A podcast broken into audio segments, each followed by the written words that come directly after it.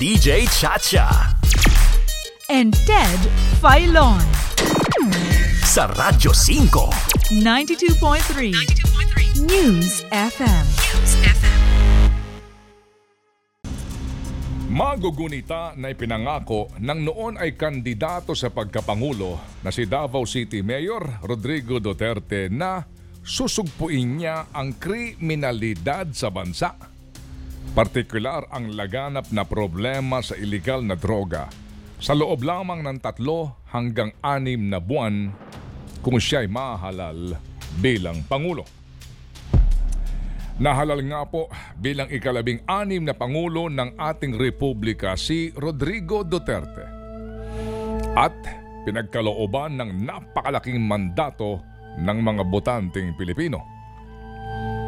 Matapos ang anim na taon na panunungkulan, inamin mismo ni Pangulong Duterte na sobra ang lawak at lalim ng problema ng ilegal na droga sa Pilipinas at siya'y nagkamali sa kanyang pagtansya.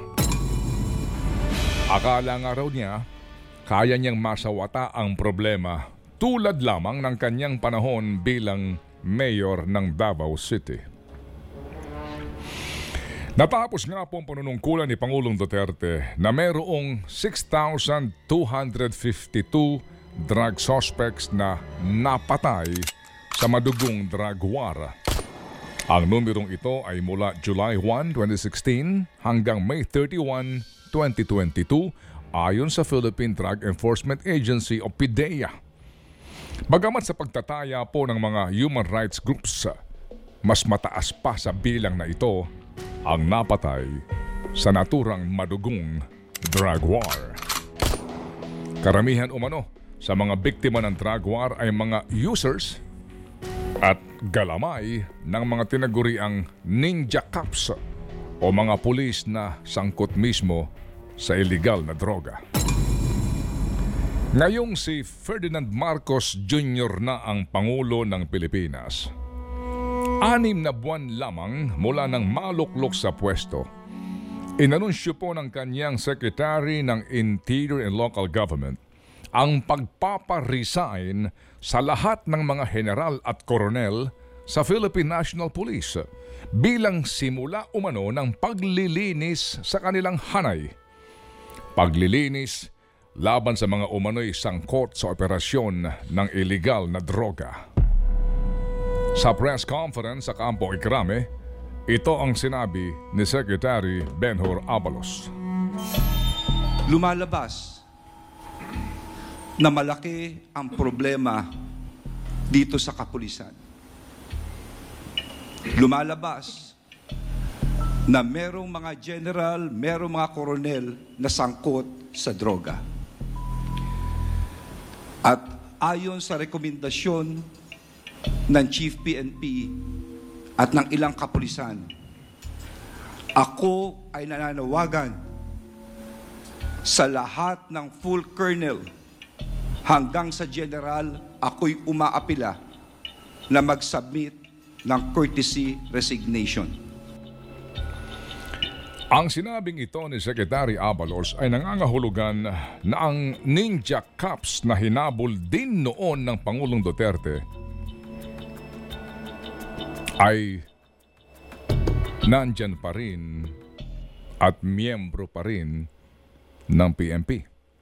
Bagkus, umabot na nga ito sa mga ranggo ng koronel hanggang general. Sa pinakahuling report, ilalabas daw po ng five-member committee ang kanilang rekomendasyon sa mga opisyal ng PMP na naghain ng courtesy resignation.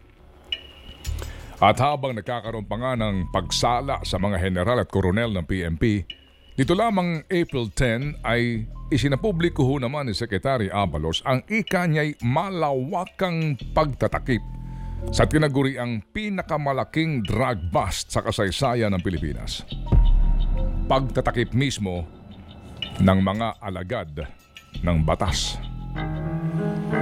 Samantala, sa naging pagdinig po naman ng Committee on Dangerous Drugs sa Kamara de Representante, inamin mismo ni Philippine Drug Enforcement Agency Director General Virgilio Moro Lazo na siya'y inalok ng kanilang mga tinaguriang assets ng mga operasyon kontra sa ilegal na droga, partikular ng Shabu, subalit ang kapalit daw sa informasyon at operasyon ay 30% bahagi ng makukumpiskang ilegal na droga.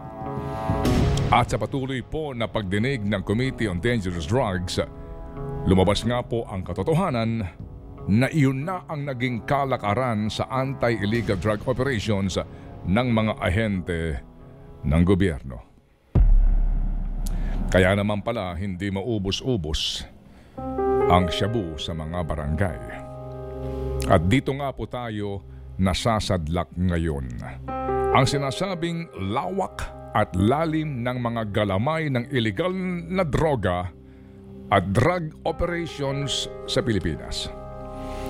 Ang nilabas pong CCTV footage sa ginawang operasyon ng PMP Drug Enforcement Group o PDEG sa Tondo, Maynila noong Oktubre 8, 2022 ay isa lamang halimbawa sa uri at abilidad ng ilan, hindi naman lahat, sa mga operatiba ng gobyerno. Bagamat naglabas na nga po ang PMP Directorate for Investigation and Detective Management ng kanilang report tungkol sa raid na ito sa Tondo, Maynila at mayroong apat na putsyam na mga opisyal at tauhan po ng PDEC ang pinakakasuhan ng kasong kriminal at administratibo. Hindi dito natatapos ang investigasyon. Oo nga po, naisauli na ang kinupit na 42 kilos ng shabu ang mahalagang tanong ay saan ba talaga nanggaling ang isang toneladang illegal drugs na ito na hawak ni Police Master Sergeant Rodolfo Mayo Jr. Sino ang nagpasok nito? Saan ito ipinadaan? Paano ito naipasok? At may mga kasabwat nga ba si Mayo sa PMP? Ito ang aming naitanong kay Congressman Robert H. Barbers, ang chairman ng House Committee on Dangerous Drugs na amin siyang makapanayam nito lamang Abril 21. Pero ngayon parang nawawala po sa focus doon sa isang napaka-importanting tanong, saan galing yung shabu? Saan kinuha ni Mayo ang shabu? Meron na ho ba kayong lead ron, Congressman? Uh, Ted, meron kaming uh, unvalidated, unverified na information kung saan galing. No? Uh, ito, magkakaroon kami ulit ng hearing next week. Uh, baka maipalabas namin to kung makuha namin yung ibang mga information na ipinangako naman sa committee na ibibigay sa amin nung uh, nag-inform sa amin o yung informant. So sa ngayon, uh, isa rin yan sa talagang tinitingnan din namin na saan galing ba ito? Bakit ganito karami ito? No? Isang tonelada. Kung tutusin, Ted, may 990 kilos uh, na nahuli sa loob ng building. May 2 kilos na dala si Mayo sa Tondo at may 42 kilos na ipinuslit. So this is almost one ton. So kasama raw ito dun sa isang malaking uh, raid na nangyari somewhere in Luzon. At uh, ito ay unverified and we're we're still ano naghihintay pa rin kami ng uh, police report dito kasi parang nawawala yung police report eh. Kaya hindi pa namin ma, ma, mapatunayan Ted. Opo. Congressman, uh, nangyari ito na raid supposed to be nga October 8, no, 2022. So six months ang hinintay bago din maglabas ng DIDM report. Kaya nga po nababagalan din si Secretary Abalos kaya meron siya sarili niyang investigasyon. So kung pinag-uusapan natin dito ay higit pa sa one ton talaga ang na alam ng PMP na nakumpiska ka ninyo sa Luzon kung paniniwalaan nyo ang inyong source. So nasaan na yun? Uh, kasi kung si Mayo lang po ang sarhento ang 'di ba isipin mo sa kanya ba kaya niya ba ito itong ganto kalaking shabu para maip- doon lang po sa importasyon ito kasi mukhang imported eh Yes, Ted, oh, yung uh, kung natap no, kung naobserbahan mo yung mga huli o yung mga nahuling uh, deklarang nahuli no for the last several months noong 2022 eh lahat sila ay isa lang yung packaging no yung nakalagay sa parang tea bag na sinasabi nila. So ito maaring naipuslit ito ah, sa customs o sa ating ah, mga pier Mhm. o sa ating mga airports at ah, o kaya eh, ito ay pinuslit somewhere no kasi masyadong ah, porous yung ating ah, bansa at maraming pwedeng panggalingan at pagpasukan ng mga kontrabando. So ah, ako ah, personally Ted no um, nakita ko dito na talagang malawak yung ah, yung ah, galamay ng sindikato no na kung saan ay napapasok nila yung ating ah, law enforcement ah, agencies kagaya nung ah, ah, nakita natin na ginagawa nung ah, Sergeant Rodolfo Mayo. And hindi lang yan si Mayo, maraming ano yan Ted, marami ring ah, kasama yan at ah, Mhm. hindi naman kikilos yung isang sarhento kung di alam nung kanyang ulo.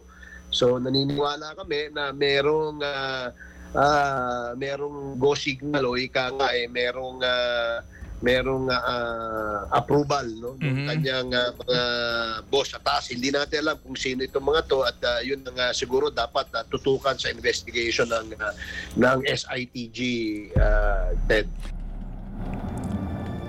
Napakalaking problema noon, napakalaking problema pa rin ngayon.